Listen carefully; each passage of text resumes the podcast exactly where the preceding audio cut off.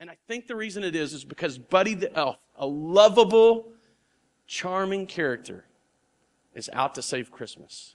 Christmas is in danger of being lost. And Buddy, with his love of Santa and all, thing, all things Santa and the North Pole and, and, and his Christmas, he's just the guy to save it. I mean, he is the man to save Christmas. But here's the question Is the Christmas that Buddy is saving worth saving?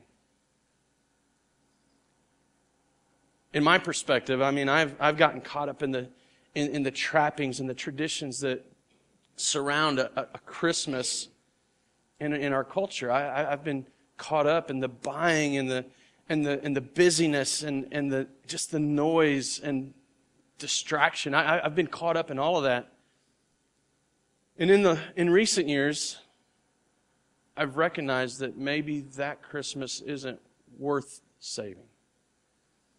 You see, I don't, I don't want you to take me wrong. I, I, I don't want you to think that I'm up here trying to teach you that as we redeem Christmas, that we have to be so different from the world that we give up all the traditions that we tend to enjoy. I mean, honestly, by themselves, the things that we do at Christmas really are probably harmless, maybe even good things. I mean, giving gifts and demonstrating generosity, that's really a good thing. spending time with family and sitting down to a meal and enjoying that special time together, that, that's really a good thing.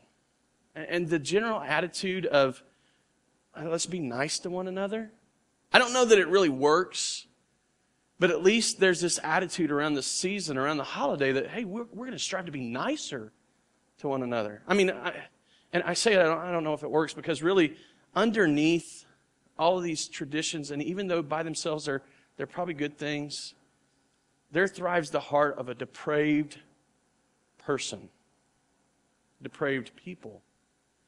Um, maybe you've heard about this on, on Black Friday. Did you hear about the lady who's wanted an Xbox so bad that she began pepper spraying people in Walmart so that she got hers. There was a, and you can see it. I mean, if you read about it, it doesn't even do it justice. These people, Walmart sets out a pallet of Xbox 360s that they're going to sell for 50% off. I mean, if it was a PlayStation, maybe I, I get it. But, you know, I mean, an Xbox, I don't understand why there was so much hype I, I don't get why there was so much hype, but, but the reality was these people wanted so badly to have this Xbox. I mean, there was a I, mean, I, I, don't know how many people were there surrounding this pallet. They start to unwrap it. People start push, pushing, throwing elbows, and, and reaching in to grab their Xbox, and it is a mess. You can look it up on YouTube and watch it. I wanted to show Buddy the Elf, so I didn't bring that video, else I, I would have shown it to you. But go home, look it up. Don't do it on your iPhones while I'm preaching. Um, but anyway, it's, it's a mess. And in the middle of that, there's one woman that so desperately wants her Xbox that she pulls out her pepper spray and begins to spray people. Am I making you nervous? Oh. No, it's actually. Okay. No, that's all right. I'm going to keep going. I'll ignore that. Um, so, so she starts spraying people, and people, uh, there's like 20 or 30 people that end up injured because of this. It's, it's crazy. So I don't know that we're really striving to be nicer to one another one another in this time, but at least we say it. There's another story of a guy who walked out of a Walmart. He had just gotten his Black Friday deals, was loving whatever he got. Walks out, two guys wanted it more than them, more than him, and they shot him and stole his stuff and went off. And he ends up in the hospital critically wounded. I'm just going to say, I'm not saying we throw that stuff away. But what I think is, what I think that we can see, and I know these things are extreme. I know that they are extreme. I know that they're not the typical way that the typical person, the average person is not running out there and beating people up for an Xbox 360. I get it. I know that that's not typical. But I know that stuff like that happens every year. And what I think that's indicative of is I think that what we can see in that happening every year is that these traditions that we hold to, these traditions that we so look forward to and anticipate this time of year, this season that we so long for, and all of the trappings that go with it. I think we can see clearly because of things like this and, and even the way we get caught up in it that these traditions that are distracting, uh, uh that, that these traditions are distracting us. They are distracting us from our problems momentarily, but only momentarily. Because the reality is, is that the season is going to end. December 25th is going to come and go and be gone for another year. January 1st is going to roll around and we're going to blow by Christmas. In fact, this year we didn't even stop really in, in our culture and think about Thanksgiving. The day after Halloween, I was receiving Christmas ads because stores want so desperately for you to spend your money. Who cares about Thanksgiving? We need you to enjoy Christmas. But the season's going to end. And what happens January 2nd when it's done and gone? All of those problems that we have been distracted from momentarily come rolling back. Hit us like a ton of bricks. Vacations are over, holiday days off are done, and it's back to the grind. You see, these, these distractions, they're, they're distracting us momentarily, and they are offering no real resolution. They're, they're offering no real hope of real change or anything lasting. And so, at least for me, at least for me, I'm not saying that I'm not going to give gifts, but, but, but I'm not giving gifts like I've done in the past. I'm not saying that I'm not going to go to a family meal and sit with my family and enjoy that time. I'm not going to say that, that I'm not going to sit around a Christmas tree and, and enjoy the, the traditions that we've come to enjoy, that, that we've come to love and come to anticipate. I'm, I'm not telling you I'm going to turn any gifts away. I'll take them. I'm happy to have them. I want them. But what I'm telling you is that I'm striving, and I'm asking you to strive with me to redeem out of all the noise out of the cacophony of distractions that surround our holiday to redeem the central and first theme of Christmas the birth of our Son, or, or the, the birth of God's Son, the Lord Jesus Christ. It's in Him that we're going to find the greatest hope. It's in Him that we're going to find the resolution that matters on January 2nd. It's really in Him that in June, when we're not even thinking about Christmas, that life is going to be still important, and, and we're still going to make it, and we're going to be able to get by. We're going to be able to be okay. As we do this, so we're going to start this week with the promise. The promise. Now, as I'm saying the promise, I hope if you've been here, you know, we've been talking about the promise of God for a couple of weeks already. If you've been here through that, I hope your mind is automatically going to Abraham, to Paul in Galatians, where he's talking about the promise that God made to Abraham. That's not the promise we're going to make today, but I hope your mind goes there because that means it's sinking in. That means that, wait, I think of something when I think of the promise of God. Hey, that's a great promise to think of.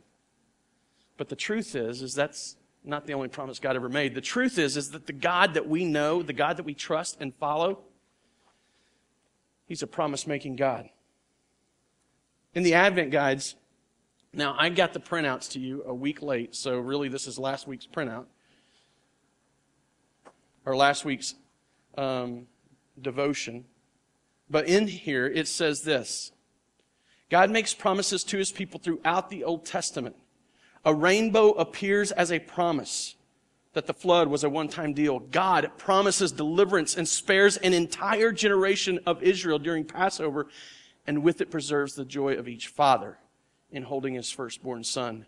David sleeps on cave floors, hunted by Saul, and God delivers him. The Lord, listen to this, the Lord is a promise making and a promise keeping God. That's important. It's absolutely important that you see both of those. He's a promise making and promise keeping God. It doesn't matter how many promises you make if you don't stay true to your word, if you don't keep your promises, the promises is, is, is word jack. It's, it's meaningless. But he is a promise making and a promise keeping God. As David, that he promised, he made David a promise. The promise that he made to David is the one we're going to be discussing today, looking at in the scripture today. If you've got a Bible, you're welcome to turn to 2 Samuel chapter 7. It's in the Old Testament. If you don't, the verses will be on the screen. But this promise that he made, it's not, it's not something so different from the promise of Abraham in that God was doing a separate work. But just as the promise that God made to Abraham is a part of the history of redemption, the part uh, it, it's a part of the work that God is doing to bring a people of his own out of the world. So is this promise that he made to David. 2 Samuel chapter 7. I'm going to start reading in verse 12. We'll go through verse 16. He says this When your days are fulfilled and you lie down with your fathers, this is God speaking to David and he's speaking through a prophet named Nathan. David had gotten together with Nathan and he had this dream. He's like, hey man, I want to build God a house. Things were going pretty good for David. He had been established as king. I mean, he had had some trouble with Saul, you know, and Saul had been defeated. God had, in fact, by, by this time, Saul's dead and, and, and gone. He's just a memory and all the trouble that David had to sleep in the caves and, and run and hide. All of that's, all, all of that's over. David's now set up in a palace. He's enjoying life. He's enjoying peace. And he's sitting and thinking, you know, and it's probably like most of us do when we get bored, we got nothing to do but thinking, let's, let's figure out what to do next. So he starts thinking, what am I going to do? He gets this idea. He's going to build a temple. He's going to build a house for God. And he goes to Nathan, this prophet that he's, that he's worked with and that he knows. He goes to Nathan and he says, Nathan, I want to build God a house. And Nathan said, Hey, do what's in your heart to do. You go do it. He doesn't inquire of the Lord, doesn't think about it, doesn't pray about it, just tells David, go do it. Enjoy, have a good time, knock it out. That night, Nathan is sitting and God comes to him and speaks and he says, Oh man, you shouldn't have told David to do that. In fact, you need to go back and tell him not to do that. And so then he begins to speak and tell Nathan and, and, and demonstrate to Nathan the words that he was going to speak to David. And these are the words that he was speaking to David. He says, when your days are fulfilled and you lie down with your fathers, so when you're dead and gone, that's what that means if you didn't get it.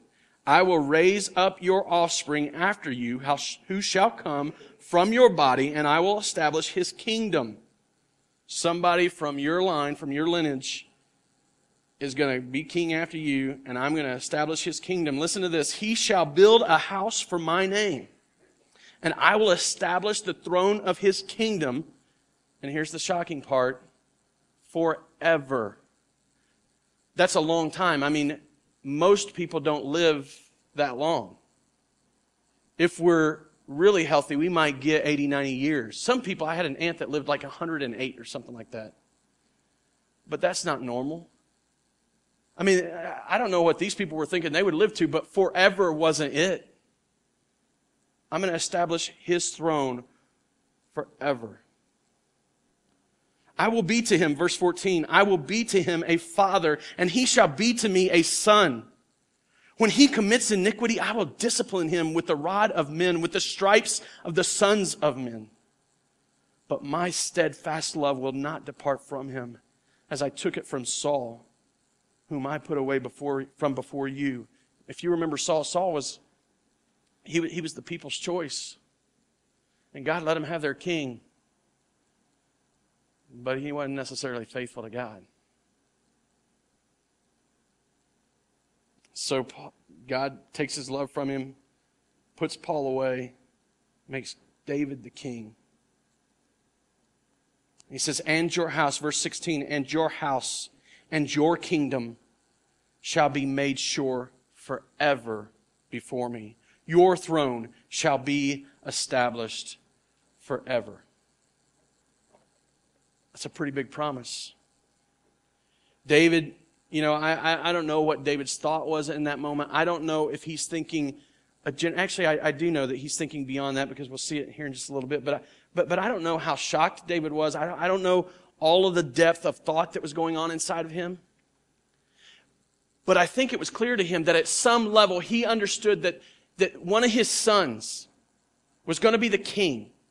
When this promise is made, he doesn't really know who it is, but, but through the lens of history, we can, we can study and we can see in the Bible that it was Solomon and Solomon followed after him and Solomon fulfilled part of this promise.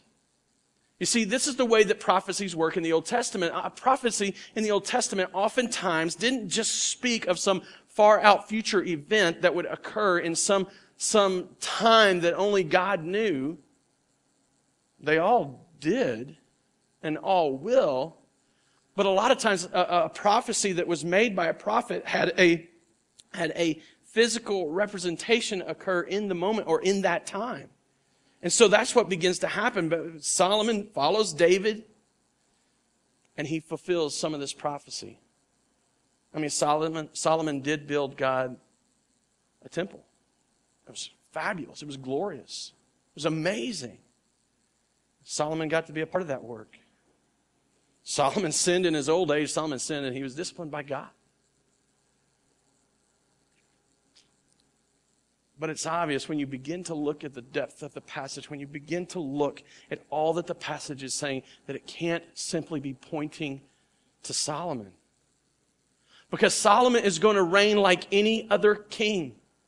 He's going to be appointed at some point in history and he is going to die at some point in history and someone is going to take the throne from him. And you could say, and you could, you, you could say, well, God's just making metaphorical language and really the, it's just this line of kings that he's talking about. But if you follow the history of Israel, that doesn't work either. Because there comes a point when a king is not even sitting on the throne of Israel. You see, we recognize, sure, we recognize that, that there are parts of this prophecy that appear to be fulfilled by Solomon. But God wasn't just working to provide for the next couple of generations. He, he wasn't just making this promise. He wasn't just making this claim. He, he, he wasn't just saying this astounding thing to take care of just one or two generations. He's doing a work that he'd been at since the fall, since before the foundations of the world. And that was really going to be fulfilled years later. John Piper, when he speaks of God's covenants, and this is a covenant that God is entering into, anytime God makes a promise to someone and he says, this is what I'm going to do, it's a covenant he's making with someone. Because God can't lie. And so if God says, I'm going to do this and it's not a real covenant, it's not a real, a, a real agreement from him to the person that he's promising to, if it's not real, then he's not the right God to follow.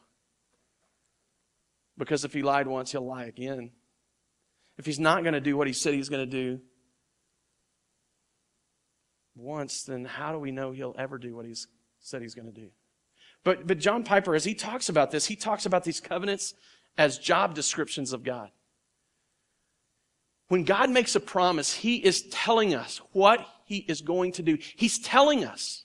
He is telling us what, what every bit of His ever, or, or, eternal power, His, every bit of, of His power, His, His, I mean, He's, um, I'm, I'm, I'm powerful. I mean, He is, He has all power. He is telling us what all of that power is going to be used to do. He's telling us what all of his knowledge, and he knows everything. He's telling us what all of that knowledge is meant for and moving towards. When God tells us and, and, and gives us a promise, He's telling us what all of His wisdom is, is about doing. He's telling us what He's going to do with all of His vast resources. And that's really why we can trust this promise. It's really why this promise and the promises like it, the promises to Abraham, the promises to the, to, to others through the Old Testament, it, it's why we can trust these promises. Because God, in His infinite power, His infinite knowledge, and His infinite wisdom, and His infinite resources, He owns everything. And if He doesn't have something now that He wants, He can speak it into existence just like that. I mean, if, if I want a tool, I might, I got to figure out how to buy it or make it. God says it's there and it's there. These infinite resources are about making these promises come true. Man, that, that's a promise. That is a promise. And God is promising David in this moment, all of my vast resources, everything that I have at my disposal is going to ensure that your throne lasts forever. I mean, grasp that in your mind. What does forever look like? What is, what is forever? I mean, how do you think about forever? We're so tied to time. And I, I mean, I gotta think, I've gotta be done in 30 minutes. Thereabouts. I, I mean, time, eh, we're bound to it. We're, we're creatures that, that depend on it. And God's saying forever. Without end. That's big. But because it's God that's promising it, I think we can count on it. I, I think that we can trust that as God decreed that by His power and by His will, because it was His decision, I think that we can believe and trust that it will be fulfilled. You see, and this is, this is really the promise that the Jews were looking forward to. In that season when Jesus was born, and really for generations ahead. I, here's, here's the interesting thing. I was thinking about that about this this week. You know, we anticipate and look forward to Christmas, but we're not the only people that have done that. People have been looking forward to and anticipating Christmas, the real Christmas, the, the celebration of the birth of the Son of God. People have been looking forward to that since promises like this were made. We're not the first ones to celebrate Christmas. Now, these people back in the day, they didn't know what to call it. They didn't have any idea that one day we would call it Christmas. They had no idea that it was going to be put on December 25th and, and that there was going to be shopping schedules placed around it. They had no idea that, a, that, that an entire economy of a nation would be dependent on what happens between Thanksgiving and Christmas. They, they had no idea, but they celebrated the promises. And they anticipated them being fulfilled. That's what the Jews were looking forward to. And when they heard that David's throne would be established forever, they were looking for a king to be born. That's what they wanted. They were looking for, for a child that would raise up and grow into a king and who would rule and lead them. And they were watching, waiting, anticipating God's promise to be fulfilled. And see, the, the truth is, is that the promise was fulfilled. And it's being fulfilled. But unfortunately, the Jews missed it. Many of them did.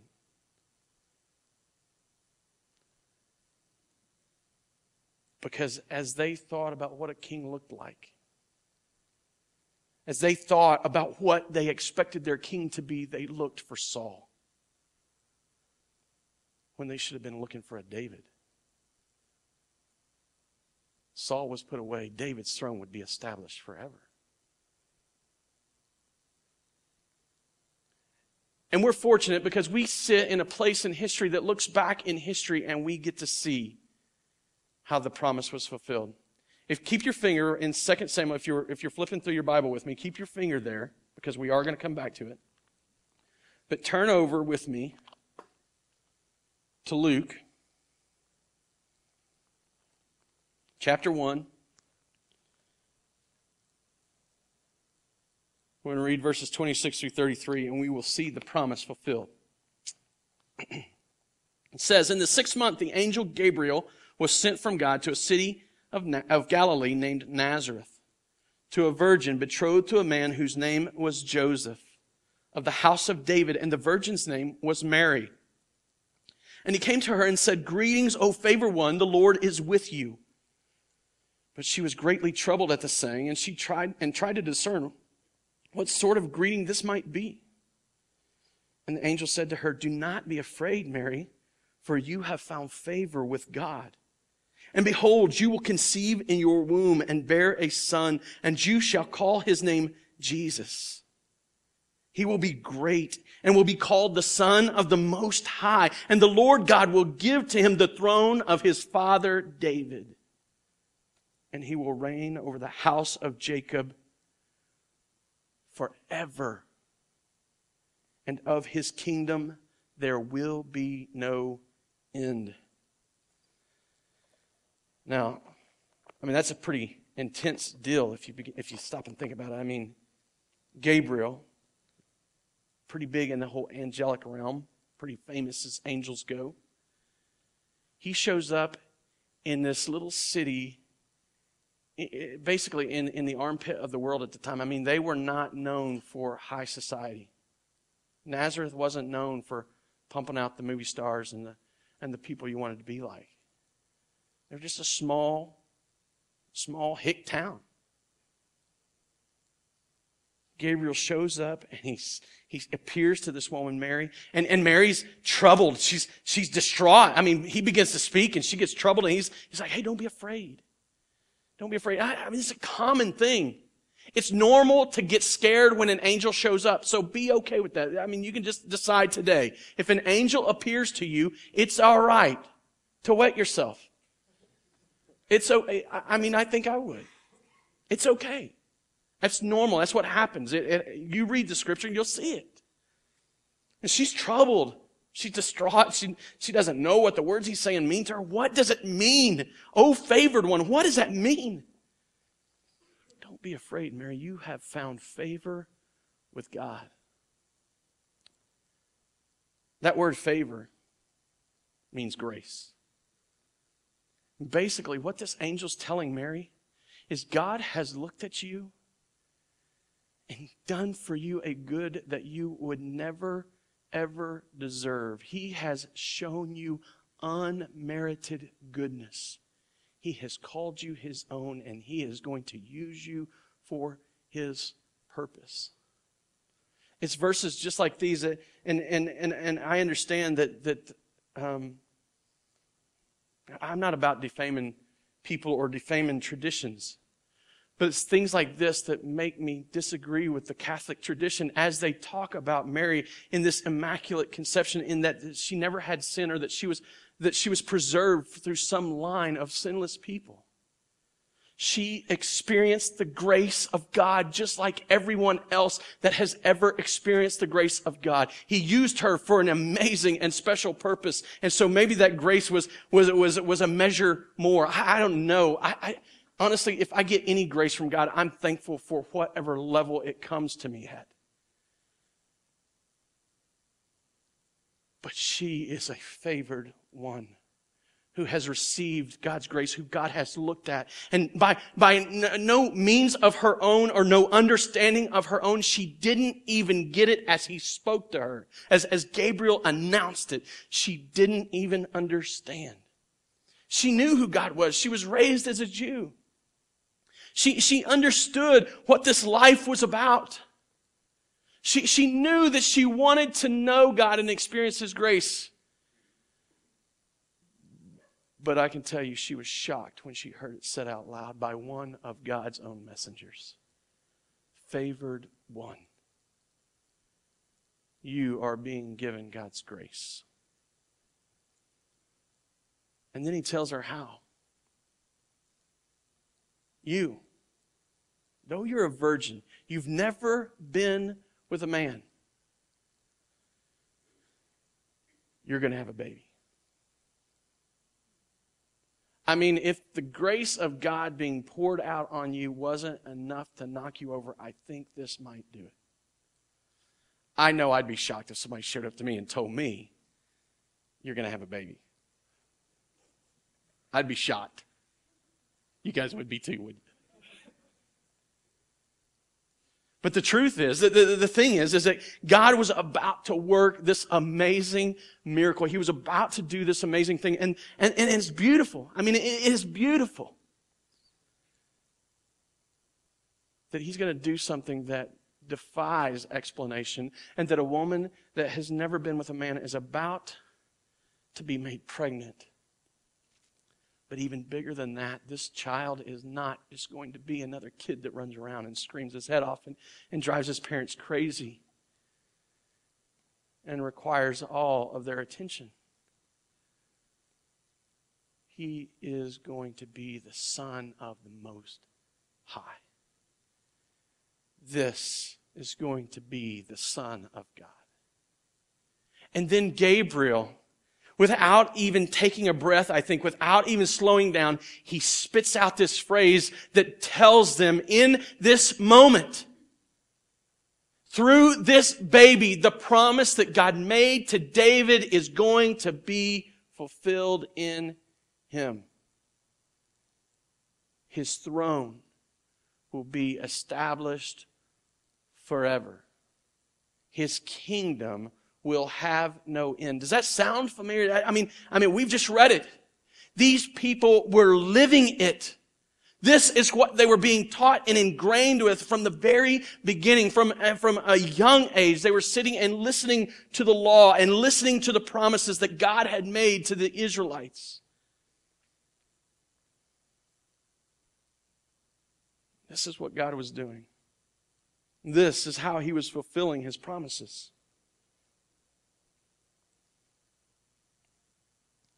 He was going to send his son to earth. And that little boy would be born just like every other baby with a miraculous beginning, a miraculous conception that would, that would just set the stage for a miraculous life. And I flip back to verse or, chapter, or 2 Samuel chapter 7. Because there's a couple of things I want to point out just so that there's no doubt that in this, that Jesus is fulfilling this prophecy. If you look in verse 27 of 2 Samuel chapter 7, he says this. Well, let me find it. Here we go. I said 27. I should have said. Not. Hold on. That's the problem. Should be like verse 13. He says, He shall build a house for my name. Now, here's how that word house is being used. In the beginning, when David is talking to Nathan about building a house for God, he's talking about a building. And when God says to Nathan, Nathan, I don't want him to build me a house, he's talking about a building. I didn't share this with you, but in verse 11, God changes the way he begins to use that word. And he says, in verse 11, it says, Moreover, the Lord declares to you that the Lord will make you a house. David already had a palace. It was made of cedar. Maybe it's not much by today's standards. I don't know what it really looked like. I can't imagine a cedar palace. I always picture stone and, you know, the towers on the corners and stuff like that. That's, that's not really, I think, what his palace was like. It was made of cedar. But David had that. He was settled. Things were good. And so now God's saying, I'm going to build you a house. You don't need to build me a house. I'm going to build you a house. And, and what we begin to see, especially from the context that follows right after that, is God is not talking about a building anymore. He's talking about a people a kingdom, maybe a, a dynasty. I mean, I'm, he, he's, he's using this, this phraseology to, to, to, to tell David that he is going to do something big and, and redeem or, or build this people out of him, through him, because of him, and through the one that's going to sit on the throne forever. You see, you, you can really see it in these, in these verses. He says, I'm going to build you a house. Not, not, not talking about simply a building. He says, he shall build a house for my name. Not, not talking about a building. He's talking about a people. The throne of his kingdom will be established forever. The whole context of verse 13 helps us see that this is so much more than just one building. But it's a big dynasty. It's a, it's, it's, a, it's a kingdom and it will last forever. And then you go into verse 14. Oh, just by the way, just in case you don't know, Jesus did that. You get it? Jesus did that. And it's really happening even as we speak. It's being done. He came, and through him, this kingdom is being built. He brought the kingdom with him. Excuse me. and he is building a house for God. It just dawned on me. I'm just thinking. In First Peter, it talks about that we are being put together as a spiritual house. And the idea, the theme of that, that runs all the way through Scripture. That's what Jesus did. That's what Jesus is doing. Verse 14, it says, I will be to him a father, and he shall be to me a son. Who did Gabriel say that Jesus was going to be? The Son of the Most High. How often in the New Testament, how many times in the New Testament can you think of? That God spoke clearly from heaven it's like the, it's like the, the, the volume was turned up and God spoke and it was out loud and people heard it and he said, this is my son in whom I am well pleased. That's Jesus. And then also in verse 13, or 14, I'm sorry, in verse 14, he says, I will be to him a father, and he shall be to me a son. When he commits iniquity, I will discipline him with the rod of men, with stripes of the sons of men. But Jesus didn't commit any sin. But he who knew no sin became sin. You know, and in that moment when God from eternity past looks, and, and or, or, or I'm sorry, from, from the beginning of the world, God looks in that moment when his son is hanging on that cross and as he is being moved towards that cross. And he looks into the future and he takes all the sins of the future and all of the sins of the past and he puts them on his son. I, I don't, I don't know how that works in God's economy. I don't, I don't get how he can do that.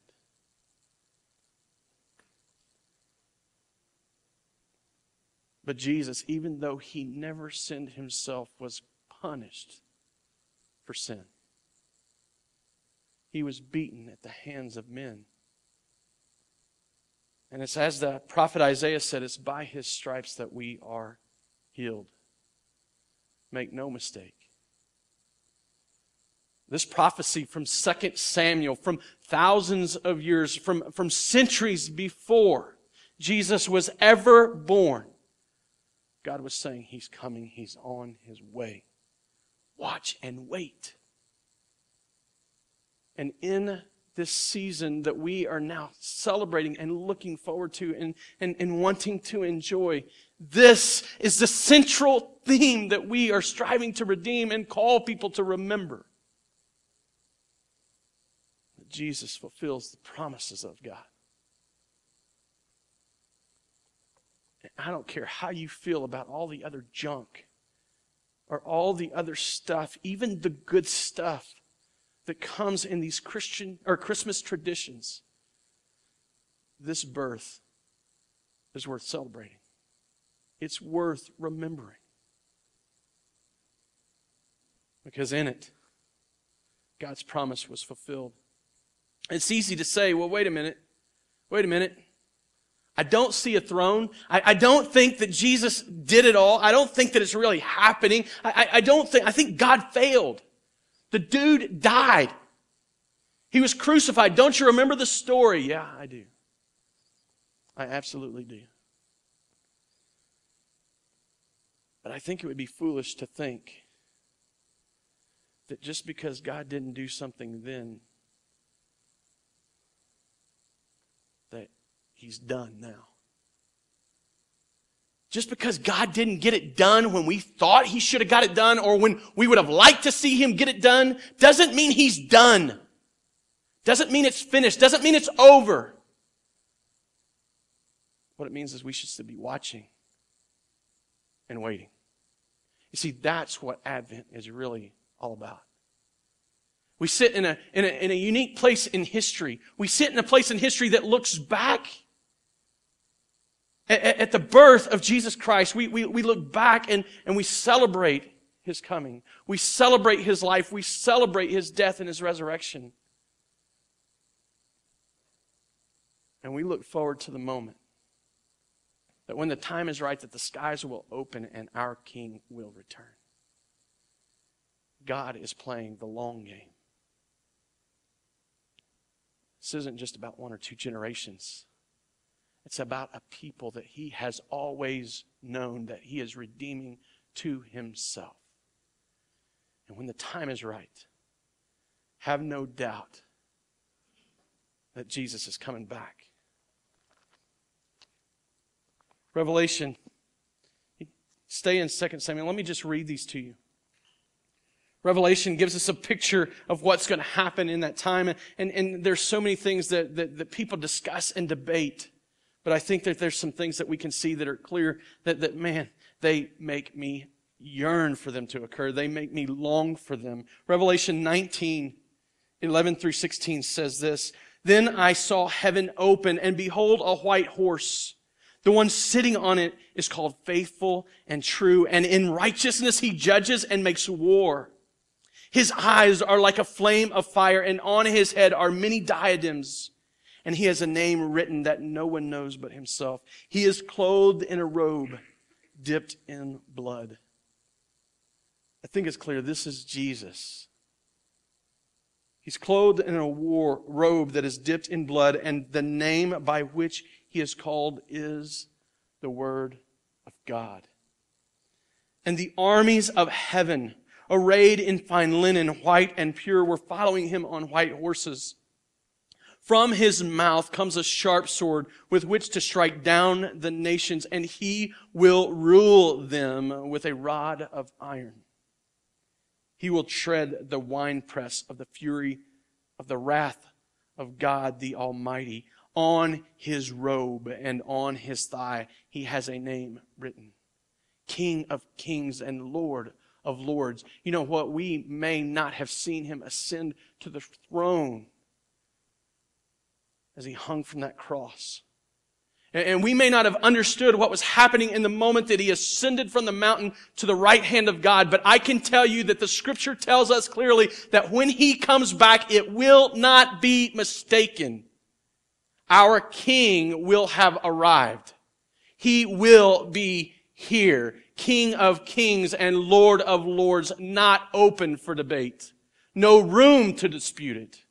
No reason to question it. And whether you look back and think of that fondly or not, whether you believe him to be the son of the most high or not, every knee in heaven and on earth will bow and every tongue confess that Jesus Christ is Lord. Man, I want that to happen because today it's hard to wait and I'm impatient but I'm waiting expectantly for it to occur. Then Revelation, I mean, that's not even the only one. Revelation 21, 3. And I heard a loud voice from the throne. I mean, it's all imagery of a kingdom being put in place. I heard a loud voice from the throne saying, Behold, the dwelling place of God is with man. He will dwell with them and they will be his people to see God, to be in His presence and the, and the shades of gray to be removed and to be able to see clearly what I have trusted in for so long, isn't that something you long for? Doesn't it stir within you to be in the presence of your Creator, the God who loved you enough to look at you in spite of your filth and your depravity and say, you are mine. I love you.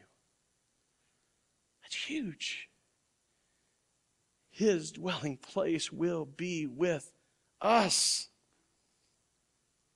But don't miss it. It's not a democracy. He's going to have a throne. He's going to be king. A king that I think we will love submitting to. Verse 5 of that same chapter.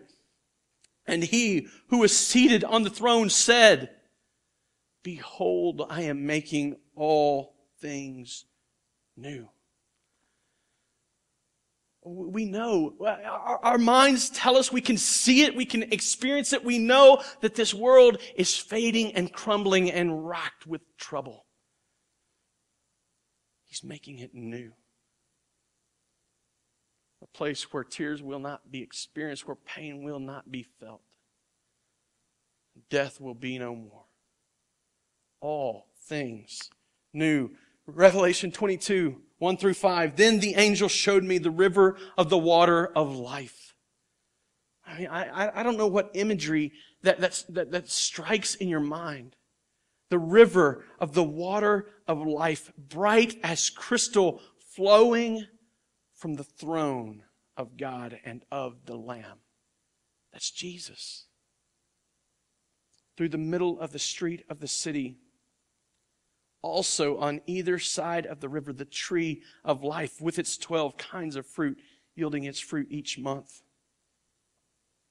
The leaves of the tree were for the healing of the nations. No longer will be there, no longer will there be anything accursed, but the throne of God and of the Lamb will be in it, and his servants will worship him. They will see his face. I mean, imagine we're, we're, we're going to die and we're going to decay and we're going to be like Job. We have the same hope that in the day that this occurs, that we will stand in our flesh and with our own eyes, we will know that our Redeemer lives. And we will see him with our own eyes and see his face and be in his presence. And night will be no more. They will need no light of lamp or sun, for the Lord God will be their light and they will reign forever and ever. I'm going to tell you, I'm going to tell you that in this Christmas season, I want you to redeem it. I want you to come alongside with me and not simply come to a place where you, where you just discard the old traditions. I, I'm not asking you to do that.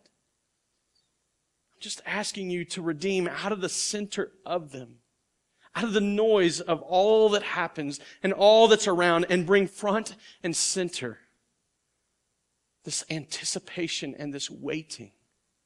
This promise of God has been made and it has been and is being fulfilled. And we have so much to look forward to because of it. I mean, that's really the question of the day. That's, that's the question. What do I do with the promise? Uh, if, if the promise is true, if the promise is right, what do I do?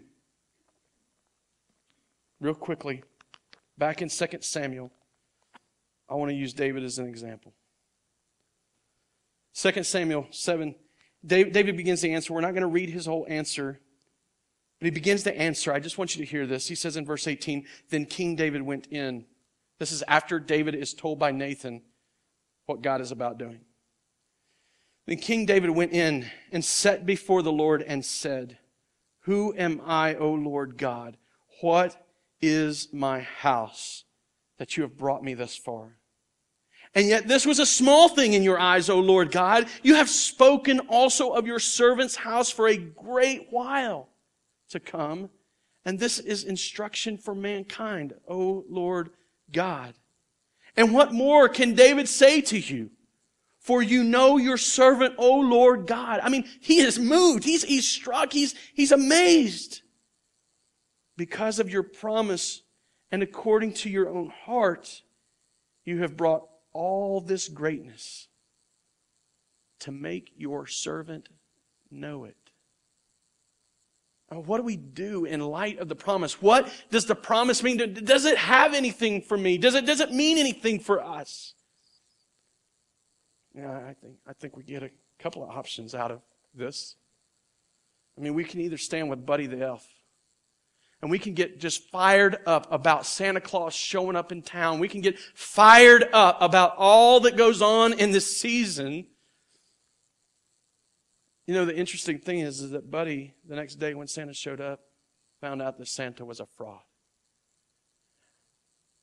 And the truth is, that's what we're always going to find out. It's all fraud. It's all failing.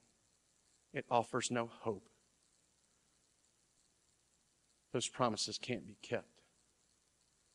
Because come January 2nd, when the season is over and when the holidays have ended, life goes on.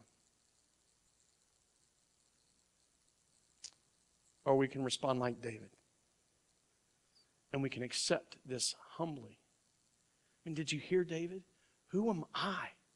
Who am I? Who is my house? Who is my lineage? Who, who are the people that are coming from me?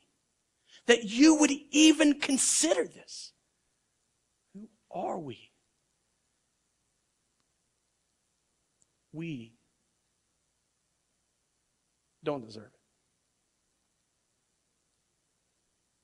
We can't stand before God with anything but our dirt and filth and trash.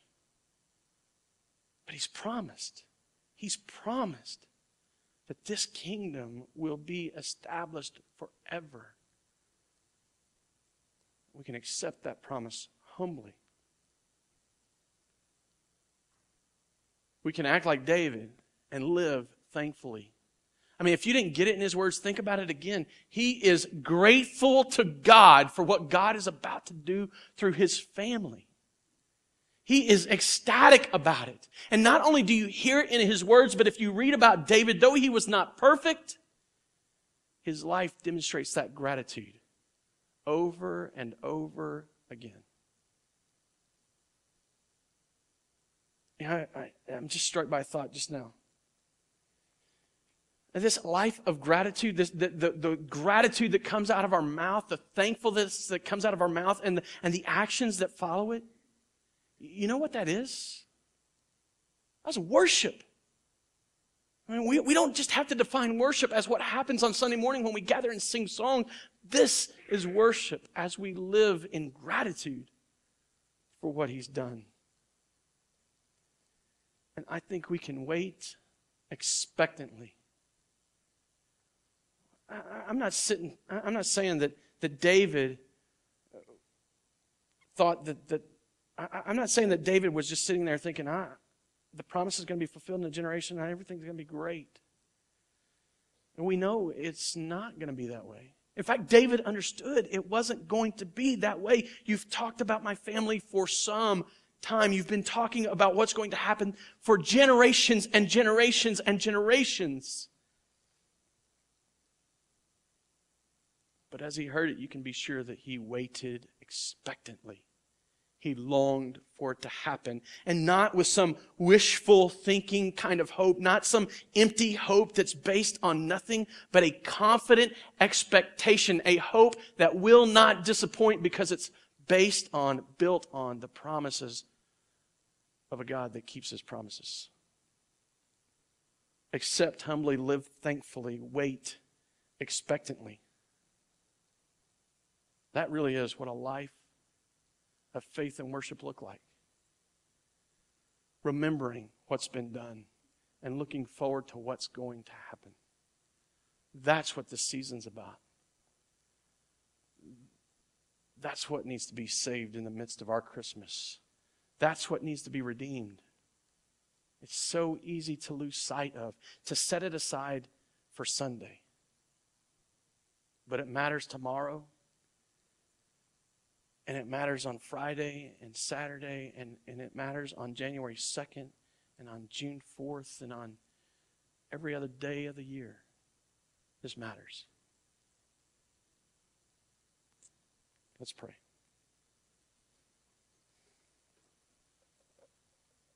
Father, I thank you for your word. I thank you for the work that you've been doing all along. I thank you that we can count on your promises with a steadfast, living hope, with a hope that doesn't disappoint, with, with an expectation of things to occur. God, I pray, I pray, oh, I, I beg of you, burn this into our hearts because of your promise because of your decree, because of your decision to act. We have great reason to celebrate, great things to look forward to. I thank you for it. I pray that you would bring it to our minds daily. That there's not a person, God, I pray that there's not a person in this room that today wouldn't be stirred by your spirit. And, and God, if there's one that doesn't belong to you in this moment, I pray that you would redeem them now, that you would convert them, that you would show them the truth. That your promise was made, and that gives us the hope of a great future. And that in the midst of Christmas, in the midst of this Advent season, that's why we can look forward. That's why we have something to expect. God, I pray. I pray for you to work. I pray, God, that you would move, that you would use us, move among us. It's all these things I pray in Jesus' name. Amen.